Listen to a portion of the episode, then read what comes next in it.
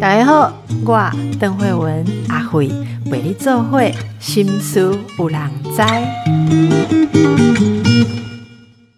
其实五月哈，以前都会说是母亲的月份呐，但是其实今年的五月，因为这个疫情的关系，所以其实很多母亲节的庆祝活动是从简。结果呢，我就也没有聚餐哈，阿辉的波传妈妈可以加崩了哦，他就在家里面啊看啊逛网路啊，看大家都怎么庆祝母亲节，就就看到一个很特别的一个呃这个活动或者说记者会哈，诶。大家都会想说，母亲节就有什么模范母亲表扬啊？结果，诶，其实有一个想法是说，妈妈为什么要模范？啊，我觉得这是一个很挑战的想法哦。妈妈不需要模范，妈妈需要的是社会支持。其实大家不知道有没有注意到啊？我们这次母亲节的时候，其实有这样一个记者会，有几个呃团体，包括这个生动盟、不小盟、不小盟，我们之前节目介绍过，还有台湾性别平等教育协会啊联合举办的这一个记者会啊。那我们今天就为大家请到了这个生育改革行动联盟的陈淑婷理事长。听理事长，这个你们那个那场记者会哈，呃，是怎么样酝酿的？为什么想要说出这样子的想法来？好，邓医师好，各位听众朋友大家好。我相信大家应该都对这个模范母亲的评选是很熟悉哦，因为这套评选制度其实在台湾已经走了大概七十年，然后用意就是说要在母亲节感谢妈妈付出嘛。可是其实我们就可以想一下哦，当妈妈经过层层的资格审查，因为你不是报名就有哦，你是要有资格审查，然后还要评审给分，然后才有机会接受县市政府的模范表扬。像这样子，呃，淘汰机制的选拔过程，就会选出合格跟不合格的妈妈。然后我们就在想，这真的是在感谢妈妈吗？而且你仔细看那些评选标准哦，就会发现这些模范妈妈一生都很辛苦，然后有很多辛酸故事，而且其实都活在传统家庭框架之下，是辛酸妈妈选拔。他们真的很值得敬佩。就我们也不是否定这些妈妈的辛苦，但是就觉得政府应该是要透过政策来改善母职困境啊，怎么是会对妈妈的辛？苦一直停留在歌功颂德那里，然后就是很局限了妈妈的样貌啦，所以我们就决定要办这个记者会哦，来来讲一下说，其实妈妈真的不需要这种种模范哎，只是可是我们很需要社会的支持。那到底妈妈们现在需要呃，长期以来需要什么样的支持呢？嗯嗯，我觉得哦，就是其实你从这些评选标准就完全看得到，我们社会对于妈妈给妈妈的一些困境哦，就是很强调那个。呃，刻板的性别分工就可以让妈妈的压力很多大。像那个彰化县的评选标准哦，是母亲要亲自抚育教养子女，而且你还要侍奉长辈哦。然后花莲的标准是相夫教子，而且你要鼓励配偶参与子女的教养责任。那你就看得到，哎，奇怪，为什么大家都觉得，嗯，妈妈好像就是应该要亲自教养，然后爸爸就好像还好而已。而且，对对，这这每一条我都觉得对我来讲像天方夜谭。哇塞，我我先来问一下哈，好，所以那个亲自的意思是不能找托婴，也不能够送去保姆家，然后或是不能去安亲班哦。哎，他当然就不会列的这么细。可是如果你想要很高的分数，你就可能要非常 detail 的告诉大家你是多么的一切自己来。然后有很多标准，应该那个邓医生听了那个下巴都会掉下来哦，因为还有六个县市是把那个长期侍奉亲长至孝也列进来。可你就想，哎，我们不是选模范妈妈吗？为什么还要奉亲？而且这个奉亲通常是男性长辈、男性国家长辈，对。然后还强调你要含呃含辛茹苦、牺牲奉献、呃坚忍刻苦，就是你必须要列出自己的生活是多符合这三样，你才有资格参加选拔。那这都真的是一个非常大的问题啊！现在还是用这样的标准？哎，没错，到今年都还是。这是我们今年就是性别平等教育协会做的整理，然后我们一起来合开这场记者会。是，那记者会有些什么这个回响没有？哎，当然就是我们这一次就是呃，为了要来跟政府说，哎，我们真的拜托我们的选拔真的要跳过这些跳，呃，不要再觉得女性要这么苦，而且女性必须这么苦哦，所以我们就做了一个呃多元妈妈的那个形象表现哦，所以我们这一次就真的去找，呃，很高兴让他的伴侣负担更多亲子的妈妈，还有就是全力在职场冲刺的妈妈，决定未婚生育的妈妈，还有就是现在政府一直在讲高龄女性带来的那个呃少子化问题嘛，或者是说生生产危险啊之类的。然后我们也找高龄妈妈，然后我们不不但是让这些妈妈在记者会真的出来讲哦，然后这些妈妈有投稿给我们，就是。呃，告诉我们说，其实他们作为这些好像就是非模范哦、非典型的妈妈哦，可是其实他们还是觉得自己当妈妈，他们觉得哎是很有自信的，而且他们也会对于社会给他们的一些可能呃很奇怪的眼光啊，或是歧视的眼光啊，他们其实是现在都会很勇敢的，就是拒绝，然后也会表达他们的不满这样子。所以我就觉得台湾的女性真的是一步一步的在往前走，可是我们呃的政府哦。走得很慢，还一直在做这种性别不够平等的那个选拔活动，然后没有想到自己根本没有给足够的育儿支持。嗯，其实我是从来都没有想过说那个模范母亲这件事情。应该要纳入我们讨论的范围了，因为其实哦，呃，大概聊天阿辉也这波，其实我很喜欢仿生动盲，哦，之前有几次，呃，在比如说包括在生育的改革啊，或者生产的募资，但是我我说我看到这个，我想说，哎，对我怎么没有想过模范母亲这件事情是很诡异的？你知道为什么？我后来想起来一件事，因为我小时候会跟我母亲一起看那个模范母亲表扬大会，然后我妈每次都会说。啊，伊这有做模范母亲哦，这我我只细两拢不爱都丢这了哈。为什么？因为我妈说，模范母亲通常第一个就是小孩要符合社会的很好的标准，所以在我小时候说真的，模范母亲很多有儿女是当官的，嗯啊，或者是说，就是他们的第一大攻击的证明就是，你看我把小孩栽培的多好，然后再加上如果是有在刻苦。含辛茹苦的环境下，还把小孩带得很好，然后再加上有侍奉公婆，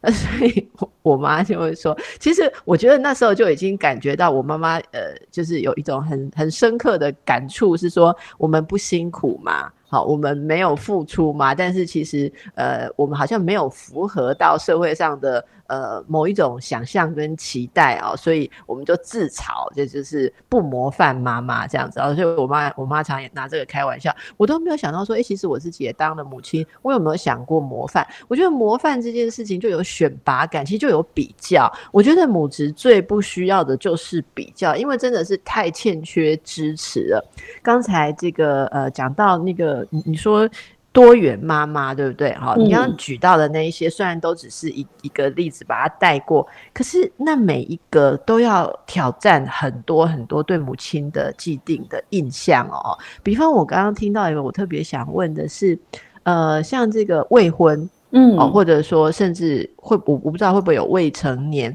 之前有一部电影被讨论的很多哈，就是如果他们选择是呃跟大家想的不一样，他想要未婚成为母亲，或者未成年他也要把小孩生下来。有一位未婚生育的妈妈，她就来到现场哦，她是在呃大学的期间，然后怀孕，然后她也。决定要生下来，可是因为毕竟就是还是大学的身份，所以他是很需要协助的。但是男方那边其实跟他一样，就是没有办法给太多协助他，所以他就像是呃未婚生育，而且类单亲哦，就是其实他也是很像单亲的身份。那他他的学校其实是很不错的哦，就是是真的是顶尖大学。然后他就想说，哎，以顶尖大学的资源来讲，他应该可以求得一些协助。结果他去跟学校的学务处联络的时候，学务处竟然跟他说，他们几十年来没有想过会有学生提出这样的要求。所以他们不知道怎么协助这个学生，嗯，但是你看这个孩子，他其实哦，我也不能讲孩子，因为其实读大学，你看他那时候已经大呃大四要要毕业了，所以他其实已经成年很好几年了。那那个学生觉得很惊讶，就是今天不要讲他是一个大学生，难道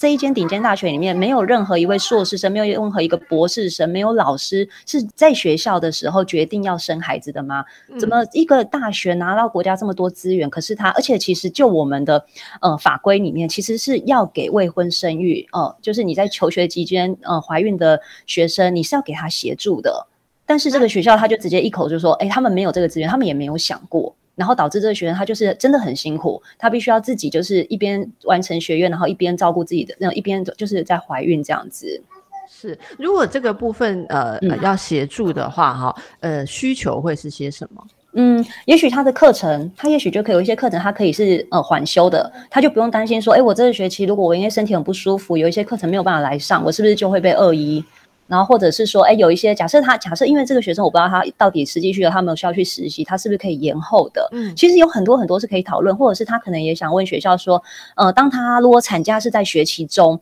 那他的必修课或是一些课程他要怎么调整？哦，他有没有办法是线上上课的？这些其实我我相信以台湾的科技能力都是可以做到，只是有没有想到而已。还有就是他生了小孩后，如果他决定要留养这个孩子，那学校要怎么样让他可以维持？就是呃，他有没有可能带宝宝来上班？如果不可能的话，那他又决定要喂母奶，那他的母奶要冰哪里？有没有挤乳室？因为学校甚至没有准备一个挤乳室。他学校没有挤乳室，那老师要哺乳。对，其实我觉得问了以后，我就很想告诉他说，我觉得这绝对是学校的一个说辞哦。他们是可能就是有给老师的不是，但他们不见得要觉得要学生要用。我觉得这个背后还是隐藏着一种对对这样子的身份的母亲有，其实就是一种歧视感啊。对对，这是很深的。然后他也给我们一个很好的思考，因为这个学生他后来申请到去国外当交换学生，就是他要生产前他就去国外了，因为国外其实很友善。然后他去到国外，然后生下来的时候，哪一国？他在欧洲，不好意思，他去欧洲当交换学生的时候，然后呢，呃，他生产完之后，就是结果，哎，院方来问他第一件事就是问他要不要留养，然后他就想说，哎，这个问题从来没有人在台湾不会有人问过他，因为大家都会觉得你生的小孩就是你的责任嘛，你要自己照顾嘛，然后。欧洲那边的院方就跟他说，其实不是因为他是留学生才这样问他，而是所有的妈妈来来医院生，他们都会问，因为他们认为母爱不是天生的，就是每个妈妈，即使你完成了怀孕跟生产，你还是可以决定要不要养这个小孩。但是如果说你决定不养了，然后政府会尽全力的帮你把这个小孩送到好的呃好的出养的地方，这样子。所以我就觉得，就是你你呃看台湾跟其他国家对于未婚生育的想法，其实就差异非常的大。就不会觉得你生下就是你的责任，你自己要看着办。哎，其实舒婷，你讲这个，我想起来，我们听众朋友不知道有没有印象，我们前一阵子访过这个日本那个婴儿信箱哦，哦，我知道秘密那个秘密生育的，对对对，那其实呃，他其实我觉得我们那时候就在谈，就是很多人都会想象说，如果你在没有办法呃负担养小孩的状况之下生小孩。那你其实就像是一个不负责任的人，或者甚至被认为是有罪的啊。然后这后续很多这样子的状态的母职，其实遭受到很多的压力、非难，然后缺乏资源、缺乏支持。可是这都不是社会做不到。其实我们的社会如果决定要帮助什么时候，其实大家集结起来，很多事情都可以做到。就是刚才呃舒婷提到的哦，也不是科技做不到。可是我觉得这后面就隐藏着一种旗舰，就是说你今天要做这样的事情。你不配得到资源，或者说你不应该被帮忙。就像那个，我真的不相信哪一个大学会没有冰奶的的冰箱，我觉得这真的是太离谱了哈。就是看要不要给学生用而已，因为学生生育，就算这个年纪已经是二四二五岁，可在他们眼中就是，可是你未婚。就是你做了婚前性行为这么简单的事还有，你看舒婷，只要想象我们今天如果要推动这样子的状况，假设我们要推动一个说学生生产，好，或者说单身的女学生生产，应该学校提供弹性上课或什么，你你可以想象，你一定比我更更会想象会批评的声浪，没有批评的声浪会说什么？我们马上就会遇到一些不明就里的人会批评说，所以现在是鼓励小孩子呃都随随便便跟人家生小孩吗？哈，都不要完成学业吗？哈，呃，就是。是，我觉得会有很多的这个误解，所以让很多我们本来可以，呃，就是广广泛的来讲，就是让当母亲这件事情可以更 neutral 哈，更中立，不要被加上那么多呃这个预设啊、道德的色彩。这个事情为什么这么多年来有进展，但是其实是缓慢，而且在一些环节进展的很少啊？我觉得这可以让大家去感受看。那舒婷像这样子一个。呃呃，朋友他参与这个来分享，他应该已经走过这一段了吧？就就应该也毕业了。这一段，孩子也大了，对不对？我不知道这个，如果大家现在听众朋友 有大学的呃女生或是男生听到的话啊，我我其实以前在大学的辅导中心有听过一些呃，就是呃怀孕的例子，然后其实男生的压力也非常的大。嗯，男生的压力也非常的大，所以那个那个大是大到说，整个社会要支持这个母职的话，你也要支持这样一个年轻孩子去当父亲。我觉得这个是呃同时的。那当呃这个当母亲的事情没有被支持的时候，其实这个很多的男孩子也没有办法呃去使上力，他们的家人也不知道怎么办。我记得那时候我有见过的呃男孩子哦，他说他非常的痛苦，来辅导的是男生。因为他他的女朋友后来不得已，就是说其实很想把那个小孩生下来，女孩子非常想要生，可是这个呃男方的家人就说绝对不可以这么快就有家室，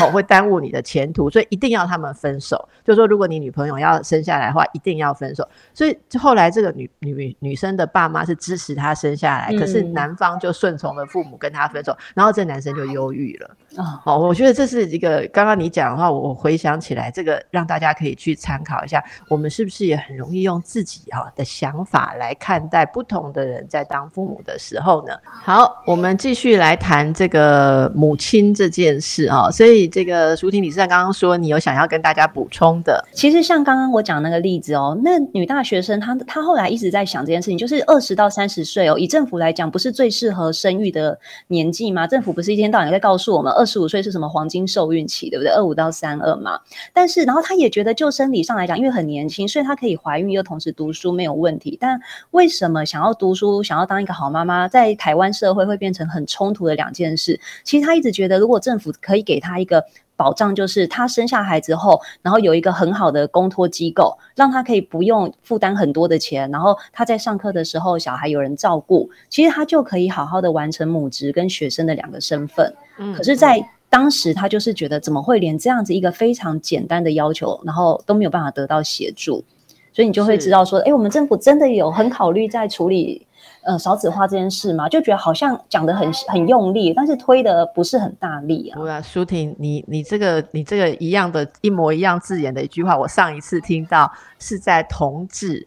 要生呃用人工生殖，对对，生养小孩的这个讨论上面，他们说。不是要提高生育率吗？我们同志也可以贡献啊！所以你刚刚讲的其实是一个很沉痛的问题，就是大家觉得要提高生育率的预设是异性恋夫妻，没错，只有预设在异性恋夫妻里面哦。那其实关于这个当妈妈这件事情，还有更多个啊，当妈妈跟当爸爸了哈。我一直我一直希望我们在谈的时候，我自己都会提醒自己说，我本身的行动就不要把生小孩这件事只连接到谈母亲。所以我现在都希望我自己可以记得还有一个父亲这个角色的存在哦。那那其实这个大家都常常会忘记另外一边哦。那这个你们也常常提到，我们好像这个孕妇啊，诶都会有一个诶妈妈手册嘛，哈，孕妇健康手册，孕妇健康手册就是俗称妈妈手册这样。哎，那里面真的有一些东西哦。其实我看的时候，我我我拿到那个手册的前面很多年，我就已经参与很多妇女的运动啦，或者什么嘛哈。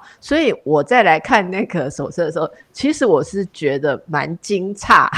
惊诧。就是诶 get 掉的意思啊，然后所以也看到你们对这个东西提出了一些反思啊。那你们觉得现行的孕妇健康手册有什么问题吗？嗯，我们其实去年就有调查过孕妇手册，就使用的妈妈，然后结果我们得到一个呃很好笑的回馈，就是产前参考价值很低，产后不可能再阅读。然后你就想，可是这也是国建署每年花多少钱做出来的东西哦，结果得到这样的评价。然后可是你很仔细看里面的内容，你就会发现说，这些手册它就集中在孕妇的各种生理检查哦，然后没有给你生产知识，也没有告诉你待产细节，然后没有给你多元的生产方式，也没有助产资源，而且就像你刚刚讲的，伴侣的篇幅超少。好像只有三页之类的吧，然后没有告诉三页吗？还是一页？其实我有点不确定，对不起，我忘记是三页还是一页。但是我记得，我只知道重点是叫他戒烟，可是没有什么陪产教育，然后也没有家务打理的分分摊，然后也没有新生儿照顾，然后也没有加强伴侣的心理知识。其实很多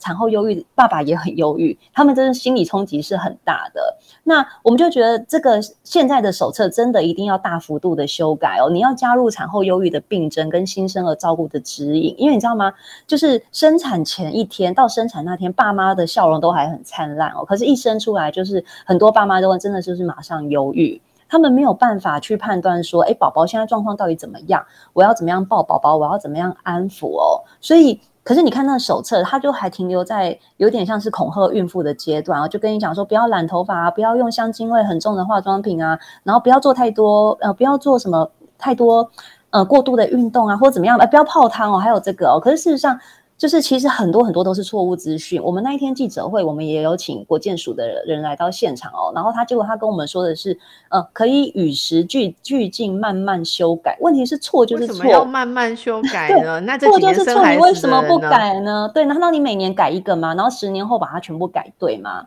而且就是孕妇手册，它不是只有盖章的功能，它应该是要有更多知识型的内容。然后我觉得最糟糕的是，我们的政府认为孕妇只有一种哦，可是你看哦。你会不会有拿到手册？可是流产的孕妇会不会有早产的孕妇？会不会有非预期怀孕的孕妇跟高龄的孕妇？一定会有。不会有没有伴侣的孕妇？对，但是里面内容完全没有，因为我们那时候就是呃立新的伙伴现场也有直接讲，他们很多小妈妈都是非预期怀孕，结果打开孕妇手册的第一页就是告诉你说：“恭喜你，你怀孕了，你一定很满足吧？你一定很快乐吧？” 那你就可以想象，期待已久的事情终于发生了，是这样子吧？对，就不管是小妈妈或是四十岁的妈妈，真的很多人都在非预期怀孕。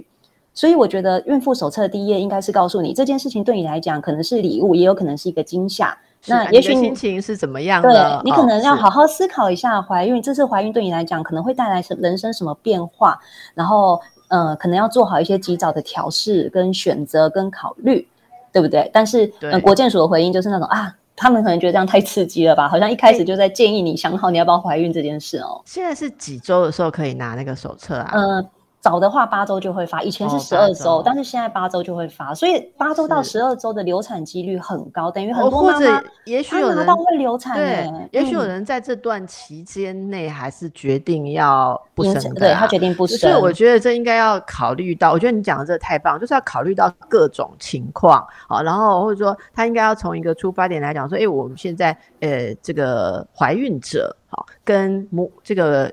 可能会当母亲的人跟这个胎儿是什么样的关系？啊，它可能有各种开放式，然后帮助大家可以去感受，更是呃观察啊自己的需求，然后再进到说，哎，这个时候，哎，你可以如何的去？我觉得比较社会性的应该是说，可以如何去取用一些资源。好，例如如果你是学生，如果你是在职，啊，如果你呃没有伴侣，或者说你自己身体有什么状况，经济有什么状况，我觉得这些都应该要列入。可是你你这样讲，我我觉得真的，那个好像拿到那个手册，你就觉得说这一切责任都是我。的对啊，全部都是关于你的体重啊、你的血压、你的尿液检查之类各种种种的哦。所以你看，如果我今天不小心哦，我今天如果流产了，然后我在看我这些检查内容，我是不是会一直找我哪里不对？我是不是去染了头发？我是不是太晚睡？我是不是没有保持我的心理健康？哎，我觉得最后这一点很可怕哎。如果你的小孩出了什么问题，是因为你没有保持心理健康，我觉得这一项罪。很难不入罪，好，像红衣我自己是看这所谓心理健康的，我觉得有很有些很多事情是倒果为因，好，倒果为因就是说很多的母亲在她遇到困难、缺乏支持的时候。她就不开心，那很多事情没有办法顺利的完成。可是大家看到后面那个不开心，就把它当做原因，就是说你没有能力把自己调试好。呃，我跟大家分享一下，我记得我以前写过这个产后忧郁的一个论文，那里面啊，大家知道在一般媒体或是报纸上在说妇女为什么会产后忧郁的原因哦，我那时候看到这个的时候是。还都还没有想到我有一天会成为妈妈，但是他说产后忧郁的原因是因为，特别是新手妈妈母性不足啊，好恐怖，这是什么话？吓死人！我论文挑出来的第一点就是母性不足，所以要要，所以你会产后忧郁啊，就是说你会你看到小孩都应该要觉得很高兴，如果你会有不爽，觉得这个小孩呃。干扰你的睡眠啊，干扰你的体能啊，让你不能休息啊，哈，那就是因为你母性不足，所以解决的方法是那那时候常见的一个建议就是说多跟小孩相处，然后学习不要把自己放在生活的重心啊，那能够呃把重心移到看小孩成长，然后呢，大家就被这样鼓励当这个东西，然后像你讲的哦，想想说，嗯，那我会不会当个模范母亲？结果有一天到小孩长大了空巢期的时候，因为你被鼓励重心要放在小孩身上。然后这时候你空巢期了，你还在一直抠小孩，重心在看小孩的成就，大家就来跟你说你这样不对哦，你这样说把你的人生寄托在小孩身上，你不是一个好妈妈，你要自我退场、自我牺牲，然后这样就把一个女人的一生都给她含刮进去了哈。所以这是大家可以想想，你是不是也度过了这样子的一生呢？那现在年轻的女性，或者说还还在育龄的妇女哦，我们应该怎么样去思考这件事？那所以这个生动盟会推动。诶，孕妇健康手册的改革吗？有哎，嗯，就是我们很希望哦，就是真的不要用恐慌，就是不要吓孕妇。可是你可以给很多正确的资讯，而且你一定要拿掉那些刻板印象，然后减少就是妈妈，还有就是应该说是妈妈爸爸对生产跟育儿的焦虑啦。其实真的可以做很多很多事，然后也有蛮多呃国家的手册是可以参考的哦。主要就是我觉得其实我们现在像您刚刚讲的产后忧郁哦，有一个重点就是大家对于生产后的生活是没有办法预想的。因为没有生过的小孩，就是台湾现在小孩很少，所以没没有生小孩的人跟呃有生小孩的人来讲，有点像生活在两个世界。所以你也会看到有一些餐厅会写，哎，婴幼儿不要进入，我家有婴幼儿的人你不要进来。然后在车厢就也不是第一次有新闻报道，就是小孩在车厢里哭，然后被请下车嘛，因为会有。会有乘客说：“我我有我的权利哦，要捍卫哦，就是我不想在车厢里面被被婴儿吵，被婴儿哭声吵。所以就是爸爸妈妈你自己要做好准备哦，就是你要知道你生活真的会起很多变化，然后你同时也要让你身边的人知道你是需要他们的友善支持的哦。就是哎，也许我们大家生活上面作息上会有很大的调整，可能像产后一个月，很多人都会热热闹闹的跑来看你，但其实是很不适合的，因为那时候新生儿家庭。”嗯，是很需要安静，然后很需要一家人调整一个生活步调节奏的。然后还有你的喂奶方式，其实你在生产前你就要考虑说，呃，你几个月后要回去上班，那你是要亲喂还是平喂，还是你要混呃混合的喂？那你要怎么样调整？还是你真的决定我一开始就不要喂奶？那但是你生完就是会胀奶，所以你这些你都要去找国际泌乳。顾问来协助你做那个呃喂奶的调整，这样子其实真的好多可以做。那你真的愿意做的话，你还可以找人来帮你做那个整个家庭的育儿动线规划。你就会觉得，哎，为什么我在家里有时候都会很 K，好像做什么事都不对，宝宝哭我冲过去我还会撞到。但是如果你是产前，呃，手册里面其实就提醒你说，其实你都是要做这件事情的，而且你可以得到一些资源，有人来帮你做这些事，你就可以很顺利。至少会顺利一点了。还有动线规划，我觉得蛮好的耶。对我也是后来才知道，我当完妈也不能讲当完妈妈，我当了我不是新手妈妈后，我才知道其实是呃有一些专家是可以给予这些协助跟指导的。其实说到这个，我觉得呃规划啊，还有很多的这个参与分工的部分，我听到很多有趣的例子。我不知道舒婷这边接受到的案例怎样。我最近听说到一个蛮特殊的现象，现在的确有一些呃女性。性比较年轻，例如还在职场上冲刺的阶段，就呃想说，好吧，我趁黄金时期生了出来，赶快生一生。但是呢，有一种氛围哈，一种说法是，你知不知道现在有一些呃，假设是二十几岁啊的的女性，如果生育的话，都是预设孩子要送给。长辈去带的，听说这是一个台湾很特别的现象。我我本来就在在周边看到这样的现象，然后那一天访呃精英妈妈想上班，好这个这个主题的时候，才看到说，哎，原来嗯，像美国啊这个社会学家的这个访问哦，他们是比较没有这个选项，好，所以译者就是在看到了说，跟我们这边的对照哈，我们这边其实很多是，诶，就是。好像被期待说，好吧，你当妈妈一定要用一种全心全意的方法。你如果一边在上班，你是当不好这个妈妈的，所以你必须要呃把孩子送给。呃，婆婆啦，或是妈妈啦，哈，去养。那表面上看起来，哦，我那你就看到说，在这个社群网站的讨论，大家会说很好啊，很棒啊。你看，你只要生出来，你觉得你可以继续当贵妇啊，哦，就是老妈妈帮你养啊，或者什么说。可是其实我辅导过很多当事人，他觉得是一种被剥夺。他被剥夺，他觉得说我想要跟我的孩子生活在一起，但是呃，会外界会有一种压力，然后就像你刚刚讲的恐吓，就说可是你会很忙啊，可是你送到外。外人保姆那边去带外人不是自己人，所以他们觉得他们被预设了一种母职是不能兼差的，母职是应该要全心全意。那要不然你就留职停薪，放弃你的工作。但有一些工作，我们知道现在留职停薪不是做的那么的好，你放弃了等于你会回不去。好，那对于这种呃很很维系的一种母职的期待跟剥夺，我想听听看舒婷的看法。其实我非常喜欢《精英妈妈想上班》那一本书哦，我自己也很爱。我就觉得它它跟台湾的状况有一点不一样。我之前也有写文章介绍过这本书，你会发现这些精英妈妈她们都有一个工作的弹性。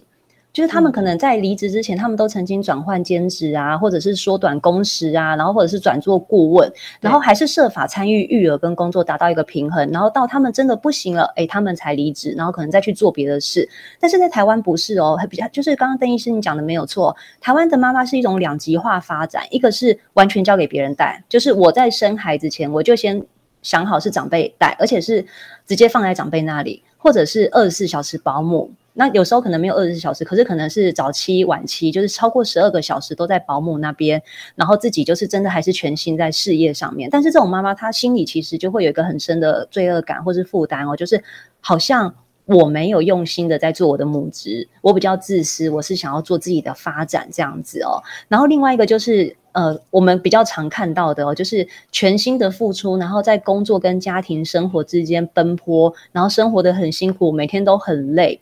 然后我是觉得，其实两种都没有什么对错，因为真的都都是自己生活的选择。可是我很在意的是，为什么政府可以一直忽视这件事情的发展哦？然后好像我们还你不你不觉得有时候政府的眼光就是我们还在传统的单亲家庭的年代吗？可是其实家庭，而且预设的是一个人。而且一个人的薪水可以养家哦，就是我常常觉得很困惑，尤其是现在这个，我我们让大家喘息一下，等一下详细来谈哦。这个 这个让舒婷困惑的这个政府的想象是什么？好，舒婷刚刚说哦，你常常觉得很困惑啊，政府对于这个家庭或者是生育儿女的家庭的想象是担心家庭。对啊，你就是从这个疫情时代来看就好了。现在已经很多人家里可能呃染疫要隔离，小孩子的学校一天到晚停课哦，就可能去学校一天，然后停课三天哦。我觉得劳工家庭真的都心力交瘁耶。嗯，你看我们没有弹性工时搭配，然后我们的防疫假是无薪，你要申请居家工作要看老板脸色，然后好像有家庭照顾假七天，可是其实就是七天无薪假，请然后扣薪。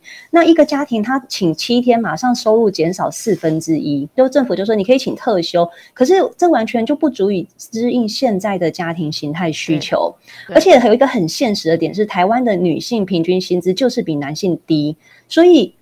当我们在选择的时候，你就会发现哦，男性是不得不缺席在家庭，然后女性是不得不以老公的事业优先，然后留在家里育儿，所以根本就是没得选。其实刚刚讲到的这个现象，我最近也蛮有感触的，就是因为这样疫情已经持续了这样两年了，很多人的工作都被搞得很混乱哦，所以我周边有一些人，像女性啊，比较自由业工作的，就放弃了工作啊，一个一个工作不接推掉，工作不接推掉，后来就。几乎就是八成九成的工作都没有了，自由业的啊。那呃，在家里面啊，就是这样子，小孩子停课啊，很多事情都要弄啊，又要呃煮三餐啊，哦，就要处理家务，很多很多的事情。结果有一天哦，我听到一个朋友讲说，他亲戚来，然后这个朋友可能就抱怨了一下自己有多劳累，说老公都没有分担到什么。结果这个亲戚长辈就说：“哎，你老公他要专注于他的工作。”结果我这个朋友他就就是整个大抓狂，他就说。我不用专注我的工作嘛？就对方说你你你你的工作，对方说我也放掉了很多的工作啊，我就是因为这个疫情没有办法，老公没有办法分担这些事情，你看怎么办？小孩子中午就要接，我一定要放掉我的工作，怎么办哦？结果这个长辈就跟他说。哎，奇怪哎，你可以不用工作，在家里面当贵妇休息，很好呢。可是你想想看，你老公如果放掉工作，没有工作的话，他一个男人压力有多大？然后我这个朋友跟我说，他真的是气到快要杀人，你知道吗？我说，哎。我说你讲突然讲出一个我一直没有办法明确说出来的事情，就是我们的社会一向都有这个想法：如果一个女人啊，因为呃疫情啦、小孩啦、学校这些东西的停摆，然后这种东西的混乱而放弃自己的工作，人家觉得说哦你好好，你可以休息。可是如果一个男人啊有这工作受到影响，他们就觉得说他好可怜哦，他需要被安慰。可是到底有没有人安慰过？好，因为这些这这两年来忙乱而呃放弃了自己职场发展的女性，我觉得这会是我们接下来要探讨一个很重要的议题了。哦，好，那这个部分我们也邀请大家可以多关注。那最后我们其实想要再请这个舒婷聊一聊的是说，有一种说法哦，说现在的爸爸们哦都参与的不错哦，好，你赞同吗？呃，我觉得他们可以更好。呃，怎么样可以更好呢？其实我觉得现在的男性真的是有在比较积极的加入，比较积极的投，比较积极投入哦。但是，呃，我们常常有一种感谢的心情哦，就是婚姻感谢经济学哦，就是只要他们做做到跟女性可能一半的程度，我们就会觉得自己很幸运啊。有没有？就是你老公只要愿意做一点家事，你就会觉得，哎，至少他还愿意做，那你就不会去。探究说他有没有做的达到你的标准，或是达到这让这个家更和谐的标准哦，然后你就会安慰自己，至少他还愿意做。可是我心中的性别平等应该要跨过这一个阶段，而是我们大家都做的一样好，而且不需要就是付出那个情绪的劳动，就是我还要叫你去做，是你就愿意去去做，而且你主动想去做，然后你做的我们两个都觉得很好。就应该到那个阶段吧，还很远呢，你知道吗？因为你说的，我就想到我做婚姻之商的时候遇到很多状况。那两个人关系恶化的时候，丈夫就会觉得说太太常常都对他没有什么好口气。好，然后比方我就问到说，那最近有发生什么事情啦？他讲说，像你知道吗？我是一个正常上班的男人，但是我回家哦，晚上或什么哦，我太太煮完饭什么乱七八糟的，我都会洗碗。好，然后像这样子的老公，他还有的讲，他有来挑剔我说我碗没有洗得很干净，有油油的，哦，或是怎么样？好，那太太说洗碗就是要洗干净啊。好，那先生就会说，好啊，那不然我不要洗。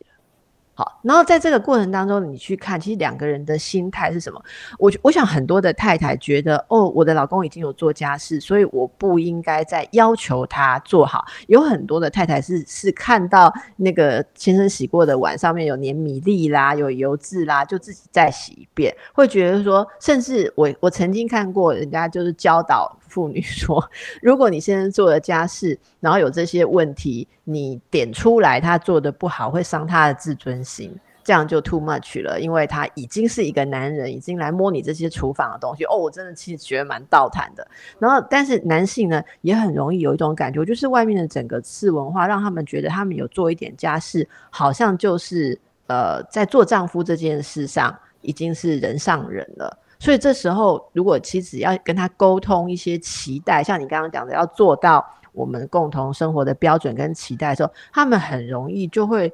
我觉得是那种在外面带回来的一种气息，就是说我已经做的比别人多的，你还不珍惜，然后就会生气，有时候是升起某种报复的心态。我觉得这是很不好的文化，你知道。一般哦，外面的人不管是男性女性，如果听说一个男的有做家事，你知道有多少人会喜欢当面揶揄他的太太吗？你有没有听过这样子的事情？例如说，公司如果大家聚餐会带家眷，然后这个男的平常会。在这个公司炫耀他有做什么家事啊，或者他的那个社群网站会贴一些他做家事的照片啊，好什么的，他做了一顿晚餐啊什么的，他就会 po。然后这个这个大嫂去参加公司的活动的时候，你就会发现，然后这些同事就会说。哦，我们最好命的贵妇来喽！哦，我们都有看过，你老公手艺很好啊。其实我们就是炒了碎碎的蛋而已嘛，哈。所以，所以，所以这种，我觉得我们是不是标准比较高一点？好，那我今天听舒婷讲，我觉得很安慰了哈。我是觉得哦，就是嗯，现代女性哦，真的我们都很有智慧面对这一切。然后我觉得。就把话好好说出来哦，像我，我也曾经，我婆婆也有在我们回去的时候，就是很安、很欣慰的告诉我说，啊，像我老公每天上班这么累，回家还要洗碗哦，真的就是人很不错。然后我就很正经的回答我婆婆说，对，因为那是她吃的碗，所以我也觉得她真的很不错。那然后我就跟我婆婆说，而且我们家有是，我们家有洗碗机，但是我们家没有自动煮饭机。如果有自动煮饭机，可以让我煮饭更轻松，我会觉得更不错。所以我觉得，其实我们现在也不用担心说，哦，你讲这些话好像很酸，好像在吐槽别人啊，好像自己要摆一个贤妻良母的社会角色。我觉得都不用哎，我现在的立场都比较是一种，就是我其实我知道我讲出实话不会伤害到别人，但是这些实话必须要有女性愿意讲出来，而且就是当面去刺痛那些。呃，还活在父权时代的人哦，就是他们觉得这样子非常的愉快的人，他们其实每个人都是把这样子的刺痛当做一种神经按摩啊。唐凤不是有讲吗？就当做一种精神按摩，然后你被刺一下，你才会去想，哎，对呀，为什么我觉得她老公随便弄个睡袋就很厉害，可是她老婆每天都煮三菜一汤呢？就是为什么我们觉得嫁给一个愿意做一点点家事的男人很幸运，但我们的老公从来都不觉得幸运，就是他能够娶到一个能够负担大部分家事的女性，为什么他们都不用觉得幸运呢？所以我觉得女性真的要把这些话讲出来。像我以前也是那种很忍耐，就是我老公洗锅子不洗锅盖的人，我都会想，好，我就不要讲，我就帮你把锅盖洗起来。但是有一天，我就觉得我不讲下去，我真的会内伤。然后我就跟他说，我知道你洗了锅子，那如果你能够记得也洗锅盖，那真的会帮助很大。然后我觉得他从我的言语中有感觉到我的那个隐藏怒气，从此后他就会去洗锅盖了。那他真的算是很不错啊，因为我就遇到很多从此就不要锅盖的，那就没有办法，那你就没得吃啊。我就会很简单说，那我以后就煮我的，因为我煮的东西需要锅盖，那你就去买不用锅盖的东西，那你一定可以幸福又快乐哦。哎，这个这个蛮不错。当然，可能有些夫妻会吵架哦，可是我一直都觉得夫妻吵架是正常合理。而且是很好的沟通，就是不要怕吵架，但是要良性的吵架，就是你也不要做到羞辱对方，就有建设性来解决问题，而不是为了要出气啦。对啊，那其实有很多的议题哦，我们其实希望今天可以起个头，让大家可以做更多的讨论，也欢迎到我们节目的这个 YouTube 或者是 Podcast 来留言，关于这样子的议题哦，还是你是怎么教你老公洗锅盖的，都欢迎跟我们分享。我们有机会的话，就请到呃各式各样的这个专家或是。非模范母亲来跟大家示范一下，呃，担当中和弦，我爱贵 Lucky 哈。好，那今天其实最后我也想跟大家分享一下，疫情当下，其实呃很多人都感到非常的辛苦，压力也非常的大。